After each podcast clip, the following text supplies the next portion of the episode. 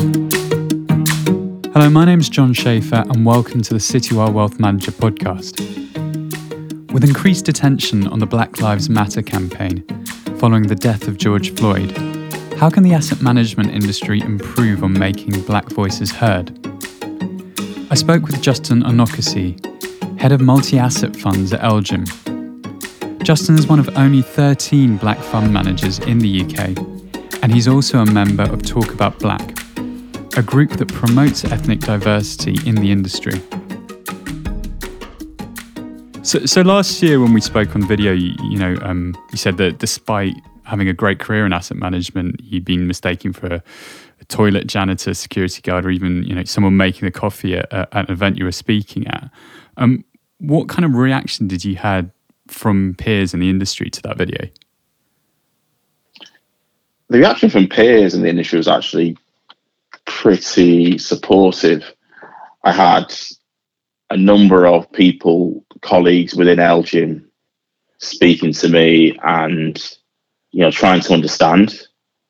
I had a lot of people who were minorities, and that's not just ethnic minorities. That is women in particular saying, "I fully understand.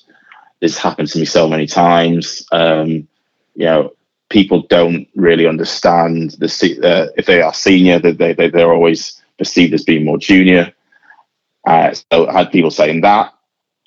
Uh, I had people, competitors, competitors emailed me out of the blue, LinkedIn messages to me saying, you know, I understand, I didn't realize, I empathize. Um, so it's, yeah, overall, I, I think from a peer perspective, the reaction was pretty positive and yeah. supportive. Yeah, that's great. I mean, I guess on the other side, though, I mean, some of the comments on our website perhaps felt a little bit tone deaf. Um, were you surprised at that at all? I wasn't surprised. I think it's very difficult, and it, so I think it's really important to to be able to understand and empathise people's lived experiences. And I think the challenge for people who have never experienced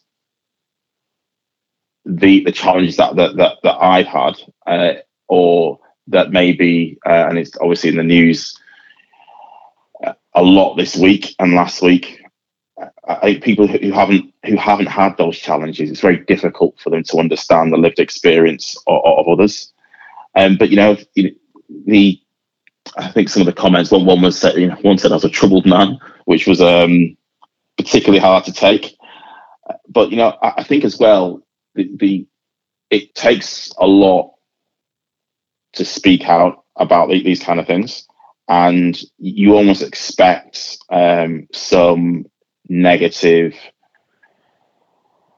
so some, some negative response to it because it's just not done. Uh, and this is why, as you know, I'm part of a platform called Talk About Black. So really, it's just really trying to create a platform to talk about ethnicity and to really drive change. In terms of one comment which really stuck out to me was maybe it's not your ethnicity, maybe it's your accent. which was um, I was almost uh, going to pick uh, up on that, yeah, but go on. yeah, so, so I think that shows that it's really hard to understand someone's lived experience because clearly that person uh, I don't know for definite, but is likely to have felt discrimination or felt uh, negativity with regards to their own accent. So it's very easy for them to empathize with that. So I think part of this is simply by continuously talking about race, continually talking about ethnicity, it allows people to then to understand and to and to truly empathize with uh, with others, but also it gives other people a voice. And the amount of support I've had recently with this I Am campaign that we've launched, the amount of support I've had on that has been phenomenal. And it's actually been a lot from junior black people and ethnic minorities in the industry saying, thank you for giving us a voice. And I think that is, is really important. So, so last time we spoke, um, you know, we spoke about the lack of black fund managers in the UK industry. Um, at that time, you, you know, you were saying it was less than 1%. I think you, you quoted 13 um, fund managers at the time.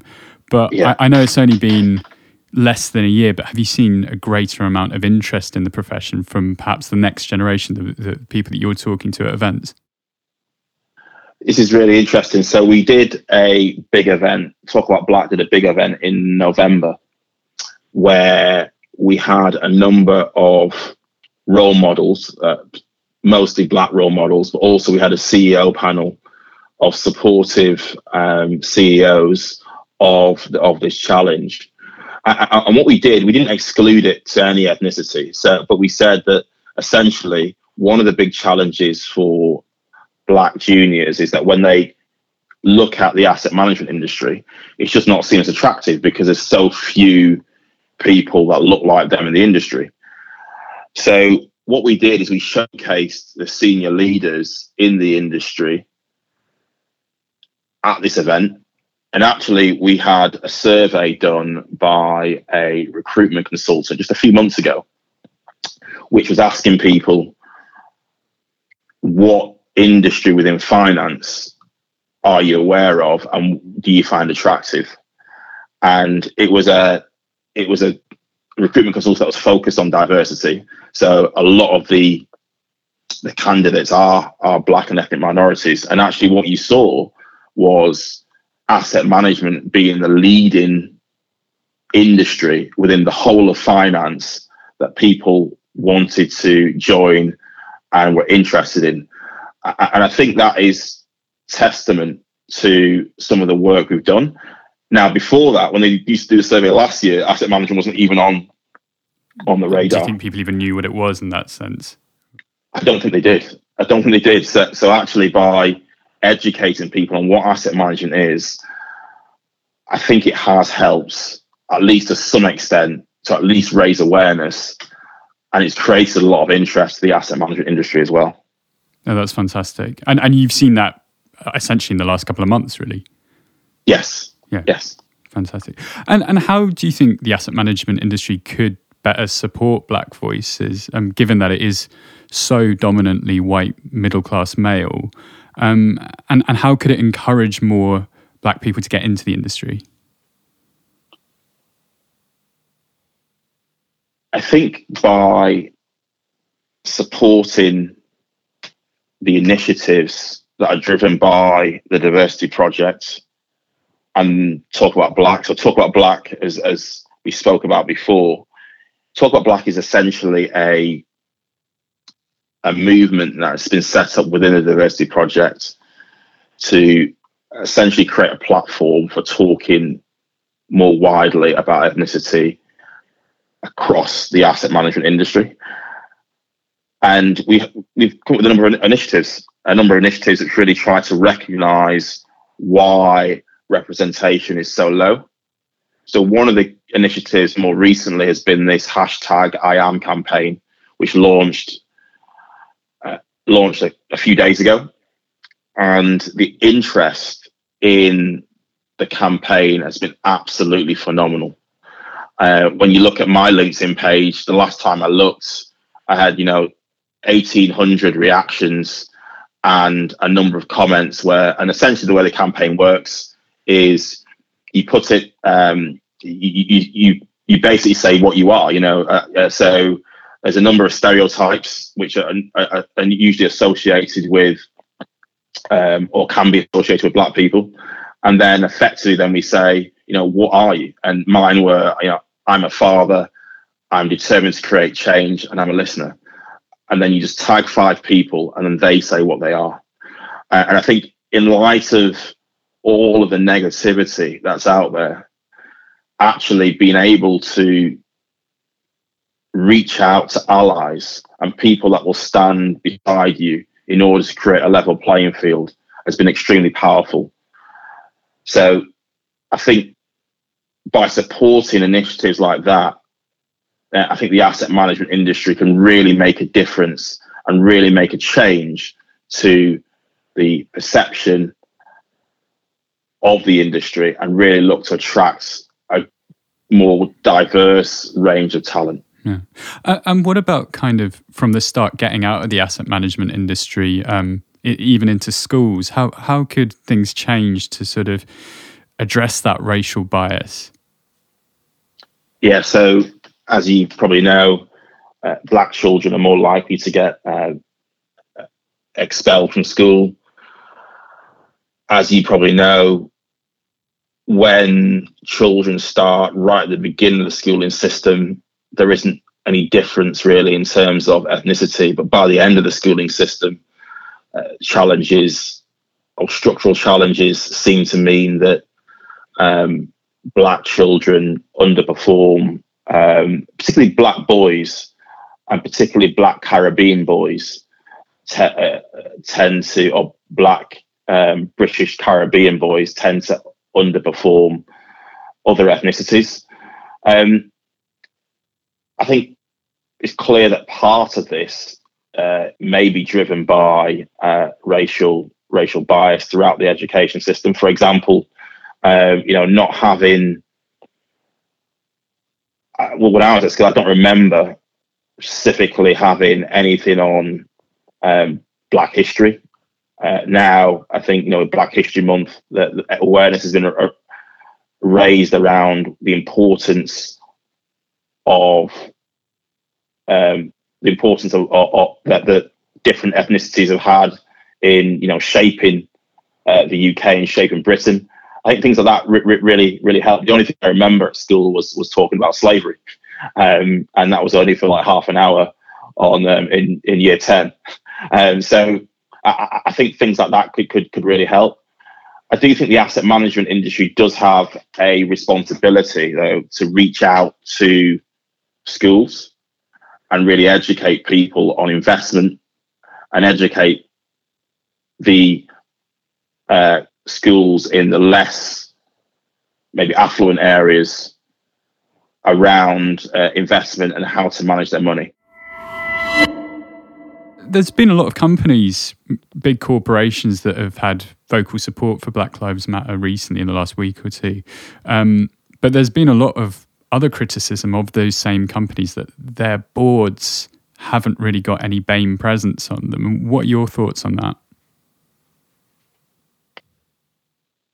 It's clearly a challenge, not only in our industry, but really right across the board. I mean, all you need to do is look at the last Parker review, and you can see that in terms of ethnic minorities or BAME, as you put it, diversity on boards, uh, we haven't really progressed at the pace that we would have, uh, that the Parker Review suggested.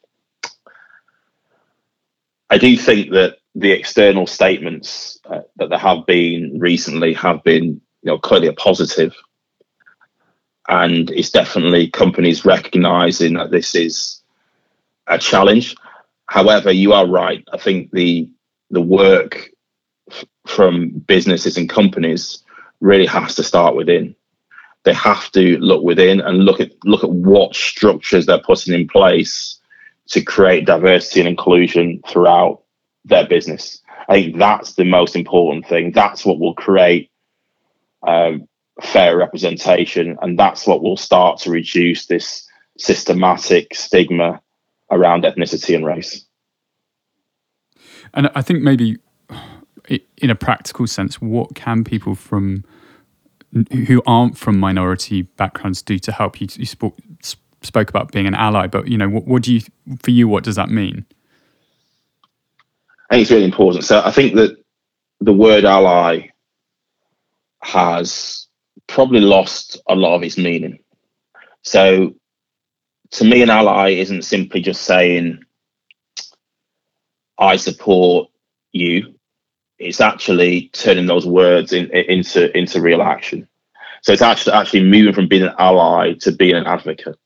And I think that's what's been most interesting about the protest that we've seen is actually just how mixed in terms of ethnicity, how mixed they, they have been in, ter- yeah, in, terms of background, cultural background, ethnicity. I think that's been really, really powerful. Um, so what can you do? I think, as I say, you know, supporting the uh, campaign uh, that, that, that, that, that, we that we put on, but supporting other campaigns as well. I think that that, that is um, that is actually you know really helping to raise awareness. I think where you see microaggressions, where you see challenges in terms of um, uh, diversity and it, actually calling that out, I think that's really important. But also, I think it's about listening. I think it's it, it's about listening to uh, the people within your business who are different, who are different from you, the, minor- the minorities in your business, and really trying to understand the challenges that they face within that particular organization, or actually, you know, just in their lives in general. Because only by understanding can you actually get to a true, a true empathy. And I think I think this is actually happening. I think the the events over the last few weeks, the events over the last few years, has meant that people are really starting to understand that lived experiences can be very different, and actually to understand the lived experience through somebody else's lens. I think that to me is how you get to you know true advocacy by listening and understanding other people's lived experiences. I wanted to ask a question focusing on, on your role as a multi asset fund manager. Um, and I wondered if there was a way that asset managers could actually invest differently to fight against those microaggressions and, and systemic racism. Is there a, a way that they could invest differently? I do think the increase awareness around ESG could be very important for diversity and inclusion. And I think that we are coming to a point where investing in a way which is uh, more ESG friendly should be invested in the companies that are you know stronger governed, you know, ha- you know, focus on diversity on, on, on their boards, focus on diversity within, within their business. The big challenge with ethnic diversity, unlike gender, is the lack of data. Uh, and I do think the government has a role to play here. That if we do see, for example, focus on the ethnicity pay gap, then that will compel companies to start collecting data on ethnicity. And then we can truly see across the board just how um, how entrenched the lack of representation is. I think once you do that, then companies, you know, have a responsibility. Investment asset managers have a responsibility to invest on, on on the basis of that. And I think you will see, you know, more and more where a company has a poor record in diversity and inclusion as a whole, you will see asset managers, you know, start to vote with their feet. I've noticed that markets have been pretty resilient to the protests in America against racism and police brutality. Um, but it seems, you know, it seems like they've sh- completely shrugged them off. Um, um, what are your thoughts on that? Why do you think that's happened? I think it's because the protests are not are not significant enough to cause a dent into overall economic growth in the US. We're in a rec- we're in the recovery stage. You know, clearly we've seen negative growth uh, across the board, and clearly, to us anyway, the world is in a, a recession given the, the, the lockdowns. But it's clear now we're, we're in a recovery stage, and the big challenge is what's the pace of that recovery.